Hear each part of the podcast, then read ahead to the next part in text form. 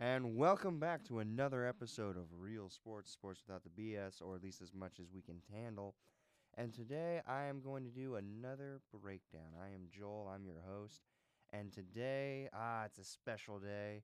I'm going to take over and look at the NFC West's cap situations. Now, I must say, this division is pretty even ground for the most part, uh, other than one team, which we'll get into in just a second. But uh, yeah, I'm going to take over this segment for Jesse for right now. Um, I'm going to make sure to really hit this. And without any further ado, let's get into it. Now, the team with the most cap space is the 49ers. Now, again, they're all pretty even ground, so here's how it goes 49ers have $9.5 million in cap right now, which, but there's a way they can get a lot more, which I'll get into in just a second. Then the Cardinals with nine. Then the Seahawks with two. And then, you know, those those three are the tight knit ones. And then the Rams are way down at negative 31 million. So, yeah, they're not in a very good spot. But let's get into it. So basically, the 49ers, there is only one contract that they really can get rid of and get rich quick, and that's the Jimmy Garoppolo deal. They will gain $23 million. They'll only have to pay him $2 million, and they'll save 23 million. So they'll go from $9 million over 30 million. Yeah, he's gone. Not to mention, he's also just not that good. He's very much he's cracked under pressure. He doesn't seem to really handle himself well. He's incredibly injury prone. And so, yeah, I think Jimmy G is gone. Get rid of him. Uh, I think that the 49ers will be better off without him. And that's really the only huge contract I can see. There are other contracts they can cut, save a few dollars here, a few dollars there. But he's really the only one I'm seeing where I actively would not want that contract on the books. And the Kwon Alexander deal is on the table right now. That'll be gone in a year or two. So it, it really is. I think that Jimmy G, if they cut him, they'll have way more space. And uh, even if, say, they go get a um, a quarterback, they can replace that cap space with a better quarterback. So yeah, they might have the same number, but they'll be getting more.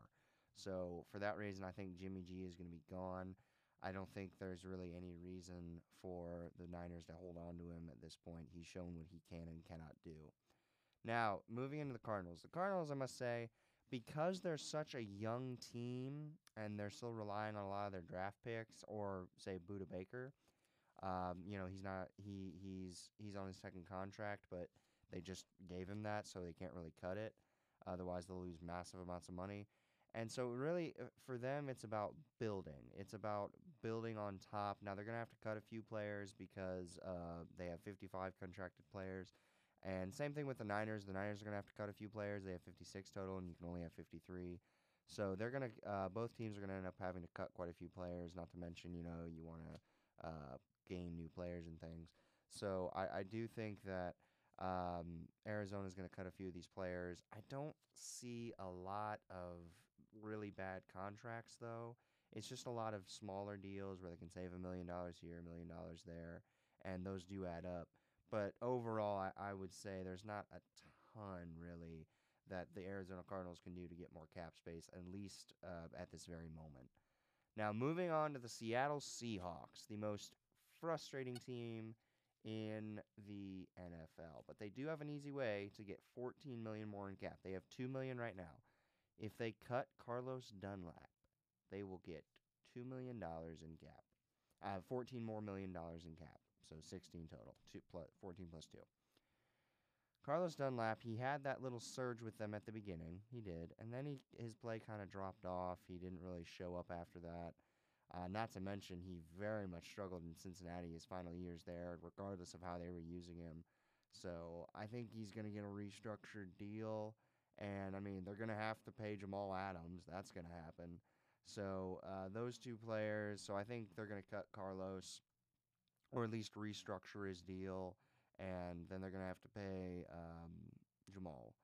But they don't have a ton of cap space. They only have two million dollars. So this this this is a tough one. I mean, Duane Brown, they probably they might cut him because uh, they gain eleven million dollars with him gone. But again, this is a team where there's not a ton they can do. Like I just listed those two players, but beyond them, there's not a lot they can do. They can really only just, you know, pray and hope that they manage to get some, manage to work some stuff out. But I'm not seeing a lot they can do. They're gonna have to just get creative here. Um, they're gonna have to work their magic, which hey, they've been doing it for a few years, so we'll see. Maybe they can do it again. But moving on to the LA Rams. Now this team is very interesting because they are in cap hell. I mean, they are just absolutely in utter cap hell. They still have to pay Todd Gurley some money. Uh, Jared Goff, they just traded him. They're going to have to pay him $30 million. $30 million over the next couple years. Now, this year it's only a $12 million hit on the cap this year. But it's going to be, you know, 12, 10, stuff like that over the next few years. So this year it's not as bad. But ne- but throughout the years it's going to have to get pretty bad. Like in 2022 and 2023 and 2024, um, they're going to have to pay Jared Goff, um, you know, a, a decent amount of money. They're going to have to really, I mean, in 2022, they're going to have to pay him 17 million. So 17 plus 12 right there. Then in 2023, they're going to have to pay him uh, 23 million. So overall, they got to pay him a lot of money. And I mean, I, I don't know the exact deals of that trade, but I do believe that um, they are paying most of his salary, so they're stuck with it for the next few years. Uh, they just paid Jalen Ramsey. They just play uh, Aaron Donald's under contract. I think Andrew Whitworth is going to be gone.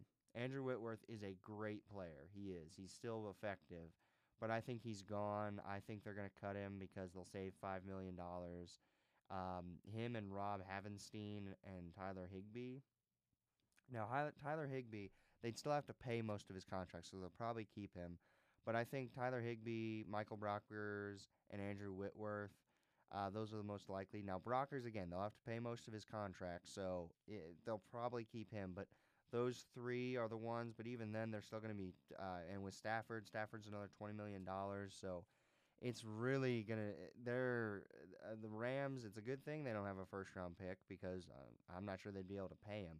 Now, Kenny Young and Austin Corbett, I think those guys are gone. They're each owed $2 million.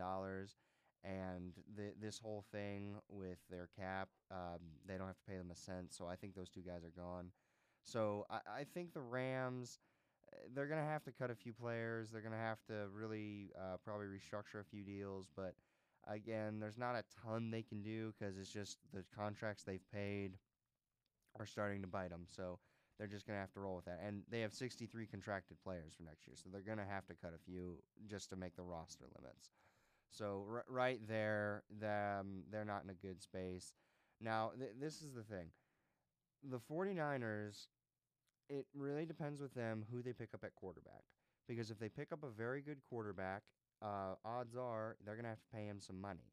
And probably about the same they're going to have to pay Jimmy G. So they're probably not going to gain a lot there. They'll just be getting more for their buck. The problem with that is is that they're not really set up for the future. None of these teams are really set up for the future. They're all in win now scenarios.